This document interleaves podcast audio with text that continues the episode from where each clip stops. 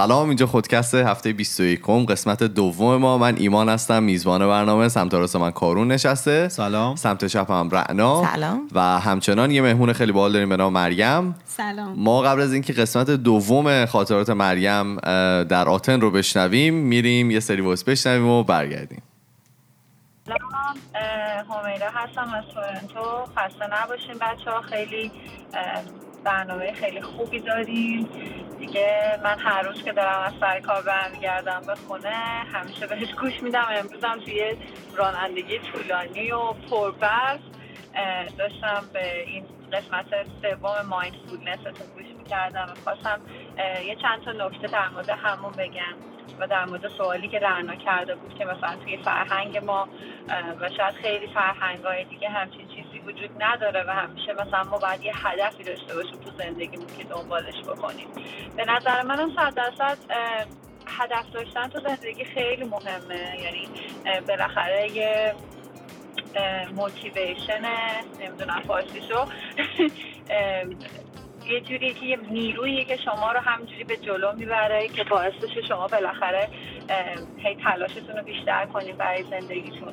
ولی چیزی که من توی این مایندفولنس دیدم و یه موقع هم خیلی تجربهش کردم تو زندگی و الان دارم خیلی سعی می‌کنم که این مایندفولنس رو داشته باشم تو لحظه ها اینه که همیشه ما هدف داریم و همیشه هدف های ما هی تغییر می‌کنن. مثلا ممکنه که ما تا یه سنی هدفمون این باشه که می‌خوایم گرجویت بشیم از دانشگاه بریم مثلا فلان کار رو داشته باشیم.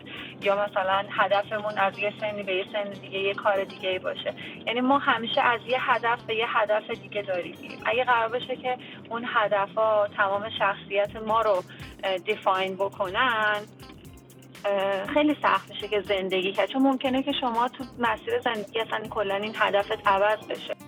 مرسی از دوستایی که برای ما voice گذاشته بودن. اگر که شما می‌خواین برای ما voice بفرستید ما یه پروفایل داریم توی تلگرام به نام خودکست تاکس که می‌تونید برای ما voice یا message اتون رو بفرستین و ما از اونا استفاده می‌کنیم. خب بریم دوباره سر داستان مریم و ببینیم که چیکار کردی دیگه بعد از این مقدمه که به ما گفتی. آره مریم برامون بگو که چطوری از کجا شروع کردی با این مهاجرا رابطه برقرار کردن؟ از کجا وارد اون داستانا شدی و چه چیزایی دیدی وقتی وارد این اردوگاه شدی؟ یه سوالی کردی که همچین جواب پیچیده داره به خاطر اینکه هی باید برم داستان تو داستان تو داستان بعد دیگه نمی‌دونم چجوری تموم کنم. اینسپشن خب بگو. خب اینجوری شد که گفتم که من وارد بندر شدم و توی بندر. خب برای پخش کردن غذا کمک می‌کردم. برای سازمان دادن به کلاس های هنر برای بچه ها کمک می‌کردم. کلاس هنر بود؟ کلاس هنر. خب. هدفم این بود که بچه هایی که اونجا رسیده بودن خیلی گناه داشتن. خیلی زندگی سختی رو پشت سر, پشت سر گذاشته بودن. راه خیلی سختی رو اومده بودن. و حتی نمی‌تونم فکر کنم به اینکه نگرانی هاشون بزرگی نگرانی هاشون چقدر بود. واقعا تجسمش سخته. بله بعد هدف از این کلاس هنری این بود که به این بچه ها یکم کمک کنیم بلکه قصه هاشون رو شاید بتونن تا یه کمی کم کنن فراموش کنن. بعد دیگه خلاصه خیلی بچه ها بامزه بودن و ما هم که این فعالیت ها رو داشتیم. بعد من رفتم یکی از کمپ های نزدیک آتن. تا محل زندگی من تقریبا سه ساعت فاصله داشت. هر روز یعنی شما سه ساعت رفت آمد داشتی؟ سه ساعت یه مسیرم. شیش شیش ساعت. شیش ساعت. خب خب. ولی خب سخت نبود دیگه. جالب بود. خب. بعد من, من زمانی که رسیده بودم اجازه نمی‌دادن هیچ داوطلبی وارد به کمپ بشه. به خاطر اینکه قانونا تغییر کرده بود. ولی خوششانسی که آوردم خب نگهبانی که اونجا بود وقتی که دید که من پاسپورت کاناداییمو دارم به من گفتش که می‌خوای چیکار کنی؟ گفتم که من چند جلسه است. اینجا هم دروغ گفتم. دروغ نگین واقعا کار خوبی نیستش. تا اینجا دو تاشو شما. بله متاسفانه. ولی گفتم که من اینجا کار می‌کنم. من اینجا انگلیسی درس میدم و اگه اجازه بدی من وارد شم. و گفتش که بله شما می‌تونید وارد شین. وارد شدیم. و دوباره شانس خوب دیگه که آوردم مدیر کمپ اون قسمتی که من وارد شدم چون یه دروغم به ایشون گفتن خب. نه این کمپ یکم پیچیده بود. مدلش اینطوری بود که مجموعه ای از فرودگاه قدیمی آتن و استادیوم المپیکی بود که سال 2004 یونان درش المپیک داشت. و این سه قسمت داشت این کمپ که هر کدوم از کمپ ها manager خودشو داشت. خب. و اسمشون بود بیسبال و بسکتبال و ارایوال. که ارایوال همون از فرودگاه الهام گرفتن؟ از فرودگاه بوده. قسمتی که پروازا میشستن. مثلا ارایوال بهش می‌گفتن. بعد از شانس خوب من منیجر کمکم کرد که کلاس انگلیسی برای مردم راه بندازیم و این از اینجا نشد گرفت که وقتی من وارد اون کمپ شدم و شرایط وحشتناک اونجا رو دیدم اولا که تابستون بود من وارد شدم و وحشتناک گرم بود یعنی خورشید واقعا میسوزوند و خیلی ها گرما زده می شدن و بیمارستان می رفتن حتی چند نفر مرده بودن متاسفانه. و این چادرها کیپ واقعا بدون هیچ فاصله ای از هم ساخته شده بودن شما. فکر کن اون زمانی که من رفتم هفت هزار نفر توی این کمپ بودن. ولی قبل از این مثلا سه برابر قبل از اینکه من برسم اون اوایل اولا سه برابر این جمعیت توی کمپ بودن. و کمپی که شما فکر کن استادیوم دارم میگم دیگه. استادیوم برای این همه آدم فکر کن چقدر کوچیکه. و اینکه واقعا میگن جای سوزن انداختن نبوده نبوده. و شما فکر کنید که برای 7000 نفر مثلا 6 تا هموم و 6 تا دستشویی بیشتر نبود واقعا چقدر بله برای شما- 7000 نفر 6 تا دستشویی بوده 6 تا حمام بله تازه این برای سه برابر قبل قبلترش سه یعنی برابر بی- این قدیم جمعیت بود. 21 هزار نفر فقط 6 تا از اینا داشتن. خب آره. ولی من الان اقراقم که بخوام بکنم یعنی فکر کنی که دارم اقراقم می‌کنم باز شما اصلا فکر کن برای هزار نفر اصلا 500 نفر برای. ما سه نفر آدم بودیم با دو تا دستشویی نمی‌تونستیم با هم کنار بیایم. خب؟ و غذایی که دریافت می‌کردن مثل سیب زمینی خام مثلا بدون هیچ نمک و فلفل. زمینی خام؟ سیب زمینی خام. و اینکه شما فکر کن این سیب زمینی خام و یه خانومی که باردار بود یه کسی که ممکن بود مرزی هات داشته باشه افراد سالمند بچه های کوچیک نوزاد همه باید همین غذا رو میخوردن. و مثلا برنج تو آب مثلا می‌دادن. مثل سوپ بود ولی من نمیفهمیدم چیه. مثلا ما نمی‌تونیم تصور کنیم یعنی شما که حالا. تغذیه هم خونده بودی برات فکر کنم عجیب تر بود. چون که خب مثلا برای می‌دونستی من که عذاب آور بود یه جوری. من خب. داشتم شکنجه می شدم توی اون شرایط واقعا. ولی خب توی اون کمپ چند تا سازمان بودن که تازه شروع به کار کرده بودن. سازمان یه سازمان آلمانی بودش نروژی بودش. دکترهای بدون مرز بودن. می‌خوای یه توضیح در این دکترهای بدون مرز بدی؟ بنظرم خیلی جالبه. دکترای بدون مرز که بعدتر من شروع به کار داوطلبانه باشون کردم باز توصیه می‌کنم که الان وقت اه، کوتاه نمی‌تونم در به تاریخچهشون توضیح بدم ولی تو- توصیه می‌کنم که برید و دربارشون بخونید خیلی جالبه که چجوری شکل گرفتن. ولی اینها بدون توجه به اینکه چه اتفاقاتی داره یه جا میفته یعنی تو جنگ باشه تو جنگ نباشه. بدون اینکه بدون هیچ گونه تبعیضی بدون در نظر گرفتن سیاست و نمی‌دونم سطح خیلی مخلصانه میرن اونجا. خدمت می‌کنن به مردم. دقیقا بدون توجه به هیچ چیزی. فقط و فقط یعنی توجهشون اینه که کمک بشه. کمکی هیچ نفعی هم ندارن. هیچ نفی هم ندارن و اینکه هم حقوق افراد و هم کارهایی که می‌کنن همه از طریق دونیشن هایی هست که جمع میشه. کمک های مالی. از طریق کمک های مالی هستش که جمع میشه. از هیچ نهاد دولتی و هیچ جایی کمک. نمی‌گیرن یا نمیشن؟ نه کمک نمی‌گیرن به خاطر اینکه وقتی شما به یه دولت یه دولتی داره بهت کمک می‌کنه وابسته میشی. و آره، هر چی. میگه محدودیت میاره در آره. جواب باید یه خدمتی به اونا بکنن دقیقاً. دقیقاً. آفرین. به خاطر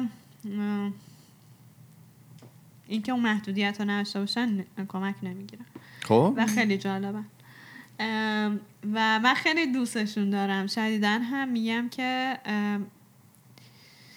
بعد از این تجربه یعنی اعتقاد به این پیدا کردم که به همه بگم که تا می‌تونید به بهشون کمک مالی کمک مالی بکنید و اینکه قبل از اینکه کمک مالی تو هر شرایطی بخواید بکنید مثلا یه جا زلزله میاد سیل میاد می‌خواید برید کمک کنید حتما تحقیق کنید و بدونید که بهترین سازمان که سریعترین کمک رو میرسونه چه کسی هست. ببین حالا در مورد این میگی کمک های مالی میگی من حالا حتما دوست دارم یه روز در مورد این ما یه موضوع خیلی مفصل بریم. ولی حالا یکی از فامیلای ما هستن که خب خیلی آدم خیری هستن و مثلا به صورت مالی کمک می‌کنن به سازمان های مختلفی که هستن. بعد یکی از این سازمان های دفعه یه برای ما یه مثلا یه پوشه فرستاد بود برایشون که چه می‌دونم شما تو سال گذشته اینقدر کمک کردین و اینقدرش رفته برای این اینقدرش رفته برای این اینقدرش رفته.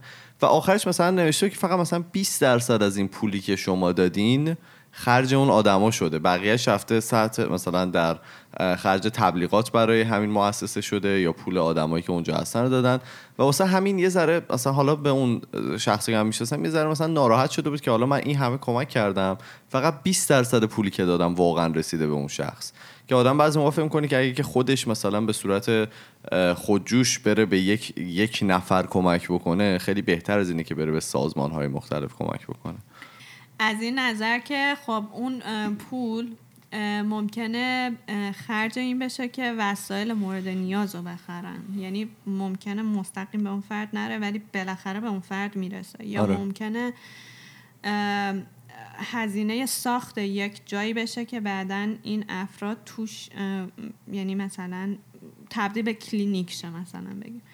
ولی خب یه موقعی هم هستش که این پولا میره تبدیل میشه به سازمانی که خود کارمندا دارن اونجا زندگی می‌کنن. و یک ساختمون خیلی مجلله. مجلل آنچنانی میشه که به نظرم من و خیلی های دیگه درست نیست. درست نیست. خیلی خب شما رفتی یه کلاس انگلیسی می‌خواستی را بندازی و اون کلاس انگلیسی برای این بود که با آدما کمک بکنی. چجوری شد؟ وارد کمپ که شدم همه خیلی در افسردگی وحشتناک به سر می بردن. بچه ها همه جا بودن و انقدر خانواده ها افسرده بودن که حتی نمی‌دونستن بچهشون کجا میرن کجا میان. یعنی بعد گفتم یه قسمت ارایوال داشتش که اون قسمت تو خیابون بود اصلا. و کسایی بودن که دیرتر از همه رسیده بودن به خاطر همین مجبور شده بودن تو خیابون بغل بزرگراه زندگی کنن. و من همیشه تنم میلرزید از اینکه یه بچه الان وارد این بزرگراه میشه و چه اتفاقی میفته چه بسا اینکه یه دفعه هم یه ماشین واسطه بود یکی از این بچه رو سوار کنه ببره که سکیوریتی کمپ دیده بود. و خدا رو شکر خوشبختانه جلوشون رو گرفته بود. ولی خب فکر کنیم اون بچه چی می‌شد دیگه؟ بعد خب من شروع کردم یعنی من و یکی از داوطلبای آمریکایی با هم شروع کردیم که این کلاس رو راه انداختن. من ساعت 6 صبح خب پا می شدم از خونم را می افتادم می رفتم سه ساعت ساعت هلوش نه و نیم اینطورا می رسیدم کپ می رفتم به مردم می گفتم که کلاس انگلیسی داریم بیاین بیاین و به خاطر اینکه فهم کردم خیلی مهمه دیگه. که مهمم بود به خاطر اینکه زبان مادریشون رو فقط بلد بودن و م، هیچ کس زبان انگلیسی یا یونانی بلد نبودش که ارتباط بتونه برقرار کنه. و به نظر من خیلی قضیه مهمی بود برای ارتباط برقرار کردن و یه روزمرگی های اولیهشون رو مثلا بتونن. انجام بدن. خب؟ بعد ولی خب من هرچی به مردم می‌گفتم دیدم نه خیر کسی نمیادش. و اینکه خیلی عصبی شده بودم. می‌گفتم من به خاطر شما یعنی تو ذهنم بود. نه اینکه برم به کسی بگم که من به خاطر شما صبح زود پا میشم مثلا کووندم از اون ور دنیا اومدم اینجا. در یعنی چی که هیچ کس دوست نداره بیاد و اینا.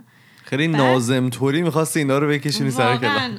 بعد چند روز واقعا یه هفته که اینطوری گذشت با خودم فکر کردم که خب برم با مردم صحبت کنم ببینم چرا هیچ کس نمیاد. همه میگن مثلا ما علاقه داریم چون اول که قرار بود این اتفاق بیفته مردم خیلی استقبال کردن و خوشحال بودن. بعد رفتم صحبت کردم با مردم و مردم گفتن آره ما ده صبح ما تازه پنج صبح می‌گیریم میخوابیم. ساعت دو بعد از ظهر پا میشیم. چی میگی؟ مثلا ده صبح بیایم کلاس انگلیسی تو؟ بعد دیدم که خب راست میگن بنده خدا تو چادر تو اون شرایط دارن زندگی می‌کنن. بعد یکی دوست داشت بیدار بمونه یکی دوست داشت زود بخوابه نمی‌تونست به خاطر اونی که بیدار میمونه بخوابه. بعد کلا شرایط یه جور خاصی بود و همه از نظر افکاری و اینا یه جوری بودن. بعد برای کسی که حالا توی نیازهای اولیه زندگیش مونده و هیچ انگیزه ای نداره خیلی سخته بتونی ارزش مثلا دونستن یه زبان دیگه حالا زبان انگلیسی رو بخوای اثبات کنی. برای همین خیلی احتمالاً سخت بوده که تشویقشون کنی بیان شرکت کنن توی این کلاس دقیقا. چون شاید آخرین چیزی که بهش فکر می‌کنم این بود که حالا من برم به زبان انگلیسی با یه نفر حرف بزنم مثلا. درسته؟ بکنم تو اونجا مثلا آدما بیشتر سعی می‌کردن زنده بمونن تا هر چیز دقیقاً. دیگه. خب؟ حتی فکر می‌کنم حتی سعی برای زنده موندن یه هم نمی‌کردن.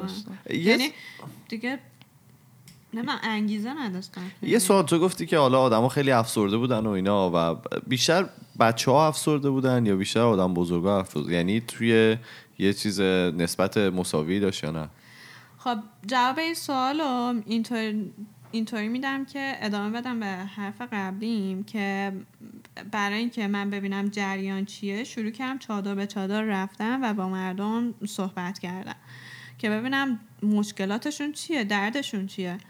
و باورتون نمیشه که کسایی که من باشون حرف می‌زدم از بچه بگیر تا افراد سالمند و افرادی که سنشون بین این دو رنجه میان سال. ام، ممکن بود سه ساعت چهار ساعت بشینن با من صحبت کنن. حرف برای درباره گفتن دارم. زندگی که پشت سر گذاشتن. و می‌گفتن که باورت نمیشه ما فقط یک نفر رو می‌خواستیم که فقط به حرفامون گوش بده. حتی نمی‌خواستیم کاری کنه. فقط می‌خواستیم که ببینیم حرفمون شنیده شده. و مرسی از اینکه تو اون آدم بودی که اومدی و خواستی حرف ما رو گوش بدی. و این برای من واقعا تکان دهنده بود. چون خیلیا پنج شیش ماه اه، حداقل در اون کمپ بودن. و اینکه بگه که پنج شیش ماه هیچکی نیومده. حتی بیشتر از چند دقیقه. فرصت بذاره که حرف یکی رو بشنوه. خیلیه. برای من. یعنی این همه سازمان و داوطلب اونجا بود که حالا داره سعی می‌کنه زندگی این آدما که کوبیدن اومدن و از اون شرایط فرار کردن و بهتر کنه نرفته باشون صحبت کنه ببینه اونا چی می‌خوان چی میگن. ببین چون شرایط میگم اورژانسی بود خب یک سری اولویت هایی بود که جواب بدن. و اینها گرچه اولویت می‌تونست باشه ولی تو میون همه چیز که اولویت بود این گم می‌شد ناخداگاه و شاید خیلی کمتر میشستن فکر کنن. یعنی یک هیچ اراده ای احتمالا نبوده که واقعا شناسایی کنم مشکل اینا رو بخوام بهشون کمک نه کنم شاید هم بوده. آه، من برازم انقدر مثلا شرایط بحرانی دیگه ای وجود داشت که اینا رو کجا بذاریم تو چه کشورهایی برن. یعنی تصمیمای بنیادی تر مهمی دیگه ای که بود واقعا این شرایط روحی این آدما توش گم شده بود که خب اونم به نظر میزه خیلی مهمیه. ببین دقیقا همینه. و اینکه چیزی که برای من خیلی شوک آور بود این بود که من همیشه احساس می‌کنم که توی یه چنین شرایطی سازمانهایی که دارن کمک می‌کنن باید مکمل هم باشن و به هم کمک کنن که همه نیازهای مردم رو جواب بدن. ولی متاسفانه اونجا می‌دیدی که رقابت هم دارن می‌کنن. و خیلی قسمت ها بودش که همه داشتن مثلا روش کار می‌کردن که اینو درست کنن. بعد همه اینطوری بودن که خب کی اینو زودتر درست کنه؟ با کمترین هزینه یا بهترین روش؟ بعد یه سری چیزا بودش که اون وسط بود هیچکی کاورش نمی‌کرد هیچکی کمک نمی‌کرد که درست بشه. و این به نظر من خیلی غم انگیزه واقعا. حالا با این آدما صحبت می‌کردی تجربه خاصی هست که بخوای برامون نقل کنی از داستان زندگی اینا؟ تجربه که من اگه بخوام تکونمون همه رو. بگم. نه من خیلی تو جزئیات نمیرم چون زیادی ممکنه تکون بخوری. من واقعیت یه داستان رو برای خواهرم شب اول اولی که رفته بودم داستان یکی رو شنیده بودم تعریف کردم و خواهر من تا صبح گریه کرده بود و دو شب نخوابید. و من همونجا به خودم قول دادم که این داستان ها رو برای کسی توی detail تعریف نمی کنم ام، ولی خب همین بدون detail و general که بخوام توضیح بدم شما فکر کنین که چی بشه که یه آدمی تصمیم بگیره همه زندگیشو تو کشوری که به دنیا اومده یا به دنیا نیومده اونجا داره زندگیشو میگذرونه رها کنه با همه تعلقاتش و بگه که من می‌خوام برم یه کشور دیگه با توسط قاچاقچی. حالا شما این فرد رو نمی‌شناسی بهش نمی‌تونی اعتماد کنی و هر چیزی ولی تصمیم می‌گیری که اعتماد کنی و شروع کنی. بعد اینا شروع می‌کردن. حالا من بیشتر با افغانستانیا خب صحبت می‌کردم یا ایرانیا چون که از ایران یا افغانستان بودن. بعد شما فکر کنین که مثلا سربازا حق تیر داشتن توی مرز ایران. و فکر کنیم وقتی که گلوله داره به سمت شما شلیک میشه باید بدوی با بچه هات هستی با مادر و پدر سالمندت هستی با زن باردارت هستی. همتون باید بدوین و تیر ممکنه یکیتون رو بزنه. ولی اگه یکیتون رو زد همتون باز باید بدوین اینا همه شرایط واقعیه. یعنی اصلا تصور نیست. واقعیه ولی من خودم هنوز که هنوز نمی‌تونم تصور کنم. و اینکه برف همه جا رو پوشونده شما خون می‌بینی و نمی‌دونم من واقعا وا- وارد جزئیات نمی‌خوام بشم چون حالا من میگم دیگه یه وقتایی احتمالا. آدما باید از رو آدمای دیگه هم رد بشن که بله، بتونن عبور کنن اینا رو پشت سر می‌ذاری برف داره میاد قاچاقچی ها به تو گفتن که راه یه ساعته ولی راه سیزده ساعت است و راه هموار نیست. شما باید کوه رو بری بالا و کوه رو بیای پایین. کوه هم پستی بلندی زیاد داره صخره است. شما کوه نورد. نیستی. و باز میگم برف داره میاد سرما این وسط یکی از اعضای خانوادت از اون بالا پرت میشن پایین. اون وسط گرگ می‌بینی. اون وسط دستت پات یخ می‌زنه و بعدا یا ممکنه از دست بدی یا ممکنه به خاطر اون ب- جونتو از دست بدی. اینا همش خلاصه مثلا اتفاقاتیه که تو از این پناهجوها شنیدی که برای تعریف کردن اون موقعی که می‌رفتی باشون صحبت می‌کردی؟ یه بله، گوشه ای. از اون اتفاقات یک. هزارمش. بعد بعدش حالا اینا می‌رسن ترکیه و از ترکیه قراره که خودشونو برسونن اروپا که از ترکیه اکثرا می‌خواستن برن یونان. حالا یونان چه اتفاقی میفته ترک بین ترکیه و یونان؟ این که قایقای بادی سوارشن قایقایی که ظرفیتش ده نفر 15 نفره یهو 60 نفر 120 نفر. بدون هیچ کسی که راهنما باشه سوار این قایقا میشن. و واقعا فکر کنم به امید خدا واقعا. ام، ره سپار این سفر بشن که برسن به ترکیه. و این وسط خب قاعدتا اتفاقی که میفته خیلی غرق میشن متاسفانه و جونشون رو از دست میدن. و ناراحتتر کننده و واقعا خیلی تلختر اینه که حالا چون همه می‌دونن که اوکی یه سری افراد مهاجر هستن که دارن تو دریا غرق میشن ما میایم استفاده می‌کنیم از این فرصت یه سری جلیقه نجات درست می‌کنیم که بدیم به افراد بگیم که خب شما دیگه جلیقه نجات دارین نخواهید مرد و باز این جلیقه نجات ها قلابی هن. شما می‌تونید تصور کنین که افرادی که گفتم من هی هی تاکید می‌کنم و که مثلا سالمند خانم باردار اینا. چون همه این تصویرها جلو ذهن من هست و همه این آدما واقعا وجود داشتن. و خان... مادری بود که میومد با من صحبت می‌کرد پسرش رو جلو چشش از دست داده بود تو آب و نتونسته بود هیچ کاری کنه.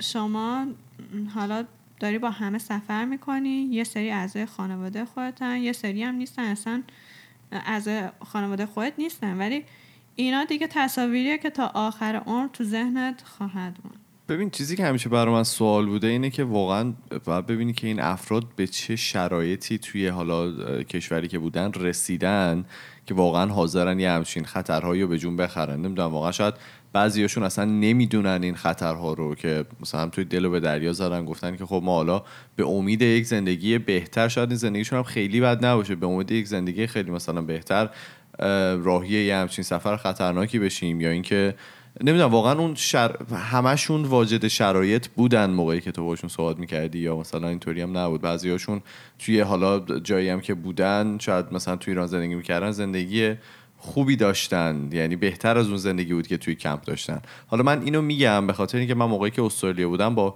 چند تا از اینا در ارتباط بودم و اینا می‌گفتم واقعا ما توی ایران زندگیمون خیلی بهتر از این بود که ما اومدیم اینجا. توی استرالیا حالا رفتیم توی کمپی که چه می‌دونم 60 درجه است بیرون.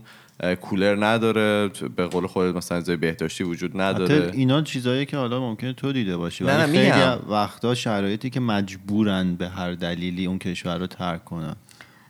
خب جفت شما هر دوتون درست دارید میگید. چون هر دو دسته آدما هستن. اصلا همه جو- همیشه همه جور آدمی شما می‌تونید پیدا کنین دیگه. یک سریا بودن که نمی‌تونستن و زند... و مثلا دغدغه‌شون این بوده که بچه من کار نداره یا خودم کار ندارم نمی‌تونم خانوادم و براشون نون شب ببرم. یه سری دغدغه‌شون این بوده و میان و فکر می‌کنن که حتی نون شب نداشتن اونجا خیلی بهتر بود باز از اینکه در این شرایط زندگی کنم و میگن که بله ما م، ای کاش این کار رو نمی‌کردیم. ولی خب الان هم دیر می‌بینن. به خاطر اینکه همه پولشون رو همه داراییشون رو گذاشتن یا صرف این هزینه سفر کردن که برسن اونجا. خب دیگه نه- راه برگشتی ندارن می‌دونی؟ ولی آره احساس پشیمونی می‌کنن. ولی یه سریا هستن که تهدید شده بودن. فکر کنم جلوتر گفتم که طالبان مثلا تهدیدشون کرده بود یا از طرف دولت ترس جونه هر دیگه. جایی آره. ترس جونشون. مثلا تهدید شده بودن. خواسته بودن کشورشون رو ترک کنن یا هر چیزی اومده بودن. به خاطر هم هر دو حالتش وجود و خب این. آدما لزوما اطلاعات ندارن چی در انتظارشونه دیگه. فکر می‌کنن برن اون ور دیگه. مدینه فاضله است و فرش قرمز زیر پاشون پهنه ولی خب. بعد حالا خودتو که توی این کمپه زندگی نمی کردی دیگه. توی شهر آتن بودی گفتی سه درست. ساعت فاصله داشته. خود اون شهر چه جوری بود؟ یعنی تو کار روزمره تو چه جوری انجام می‌دادی؟ خرید چه جوری می‌رفتی؟ اونا یعنی شرایط اونجا کاملا نرمال بود یا حالا اون نابسامانی و هرج و مرج اون کمپه به خود شهرم قاعدتا باید یه رسوخی می‌کرده. باز هم یه سوال خوبه دیگه. خب توی شهرم خیلی نابسامانی بودش به خاطر اینکه بحران اقتصادی که وجود داشت خیلی خود یونانی ها بی خانمان بودن کنار خیابون بودن. و بالاخره فقر وقتی وجود داشته باشه اتفاق فساد میاد، آره. فساد و اینا هم اتفاق میفته بعد خب چیز جالب حالا من میگم چون صحنهاش میاد جلو واقعا خندهدار میشه برام. مثلا من یه دفعه موبایلم رو دزدیدن یه دفعه کیف پولم رو دزدیدن اینا کی بود؟ چقدر دوز گرفتم. خودت دوز. گرفتی؟ خودم دوز افیشنسیش از پلیس بیشتر بود. یه پنج تا مریم میذاشتن تو آره آتن پلیس کلا حس خاصی اونجا نداشت. مثلا می‌رفتیم می‌گفتی وای موبایلم رو دزدیدن. الان چیکار کنم؟ میگفتش که عادیه دیگه می‌خواستیم مواظب باشی. دقیقا همین جوریه. مثلا اقراق نمی‌کنم. کسایی که رفتن می‌دونن. موبایل دزدیده شدنه. اولین بار اینجوری بود که با دوستم رفته بودیم رستوران. نشسته بودیم بیرون موبایلم روی میز بود. سه تا بچه اومدن به زبان یونانی شروع کردن صحبت کردن و یه پلاک کارت داشتن دو تاشون یه, یه طرف واسطاد یکیشون یه طرف. بعد جالب این که من تا بچه اومدن سمتم ذهنم رفت پیش موبایلم. و با خودم فکر کردم که نه من دارم قضاوت می‌کنم. که اینا ممکنه موبایلمو بدازن اصلا خوشم نمیاد. حالا که اینجوره من موبایلمو میزم رو میز بمونه. گذاشتم بمونه و بچه ها اون یه دونه ای که رفته بود طرف دیگه ما و این دوتا که ما رو مشغول کرده بودن این پلاکارد رو بخونیم خلاصه موبایلمو برداشته بود و در رفته بودن. و من انقدر یادم رفته بود که وقتی بچه ها رفتن چک نکردم موبایلمو. بعد که اومدیم بلند شدیم یا گفتم که موبایلم نیست. موبایلمو بردم. بعد دوستم برگشت گفتش که بردم. مطمئنی؟ گفتم که آره دیگه اینجا گذاشته بودم. اینم چیزی بود که داشت تو ذهنم میگذشت. متاسفانه بردم. منتظرش ولی بودی. آره ولی خنده دار و گریه دار بود یه جورایی. چطوری دوز گرفتی. من اونو می‌خوام بدونم. بعد قبل اینکه بری موبایل تو بردن بعد چیکار؟ یعنی دیگه اونجا موبایل خریدی یا اینکه مثلا دیگه بی موبایل ادامه دادی کارو خودتو؟ رفتم یه موبایل چند یورویی گرفتم. دست دوم نوکیای از این کوچولوهای. 11 دو صفر مثلا. خب؟ ولی آره خیلی هم مثلا میپرسیدن تو کمپ دزدیدن. گفتم نه اتفاقا من با جیب پرپول ده دفعه رفتم تو کمپ هیچ اتفاقی نرفته. همه این اتفاقات تو خود شهر و توسط افراد مختلف نه لزوما اه، پناهنده ها این اتفاق میفته آفرین. خب؟ بعد دیگه اون قضایی که رنا ازم پرسیدی اینجوری بود که توی مترو بودم داشتم از پله می‌رفتم بالا یهو دیدم داره کیفم به پشت سنگینی می‌کنه. پشتم رو کردم دیدم که طرف تا آرنجش توی کیف منه و من نمی‌دونم ریاکشنی که اون موقع بود این بود که با دست محکم بزنم تو گوشش بعد دیگه زدم تو گوش. دوز. آره زدی تو گوش اونم یارو؟ آیا اینا و بعد هیچی من خیلی نمی‌دونم واقعا من اونجا خیلی اه، بیهس شده بودم دیگه دیگه راه رفتم و رفتم اه، ایستگاه اتوبوس. بعد دیدم با دوستش تازه دو نفر بودم با دوستش اومدن و اونا هم پروتر از من شروع کردن کیف بقیه رو نگاه کردن ببینن که کی رو می‌تونن نفر بعدی بذارن که کیفش رو بدازن که من تا سوار اتوبوسی که رسید شدم داد زدم دوز دوز مواظب کیفاتون باشین که اونا هم دیگه می‌خواستن سر به تن من من نمی‌دونم چی بر سر این تمدن‌های باستانی اومده که اینا هر کدومشون دوچار یه سری مشکلات شدن. آره متاسفانه. وقت دارین یه خاطر دیگه آره؟ بگو. آره توی مترو بودیم دوباره تو خود قطارش بودیم. بعد شما فکر کنید همه دارن این اتفاق رو می‌بینن.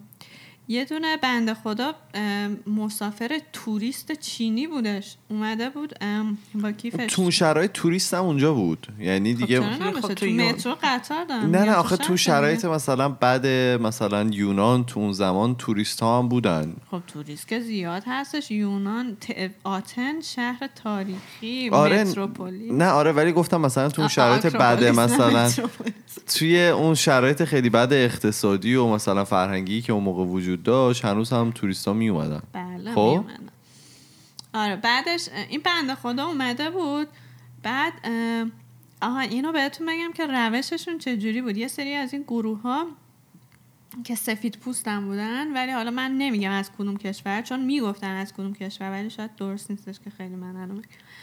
بعد اینا می اومدن مثلا 7 نفری وارد قطار می شدن بعد انقدر شروع می‌ک- می‌کردن که هرج و مرج ایجاد کردن و خودشون رو زدن به در دیوار که تو نمیفهمیدی که مثلا هشت نفر با همن که خب.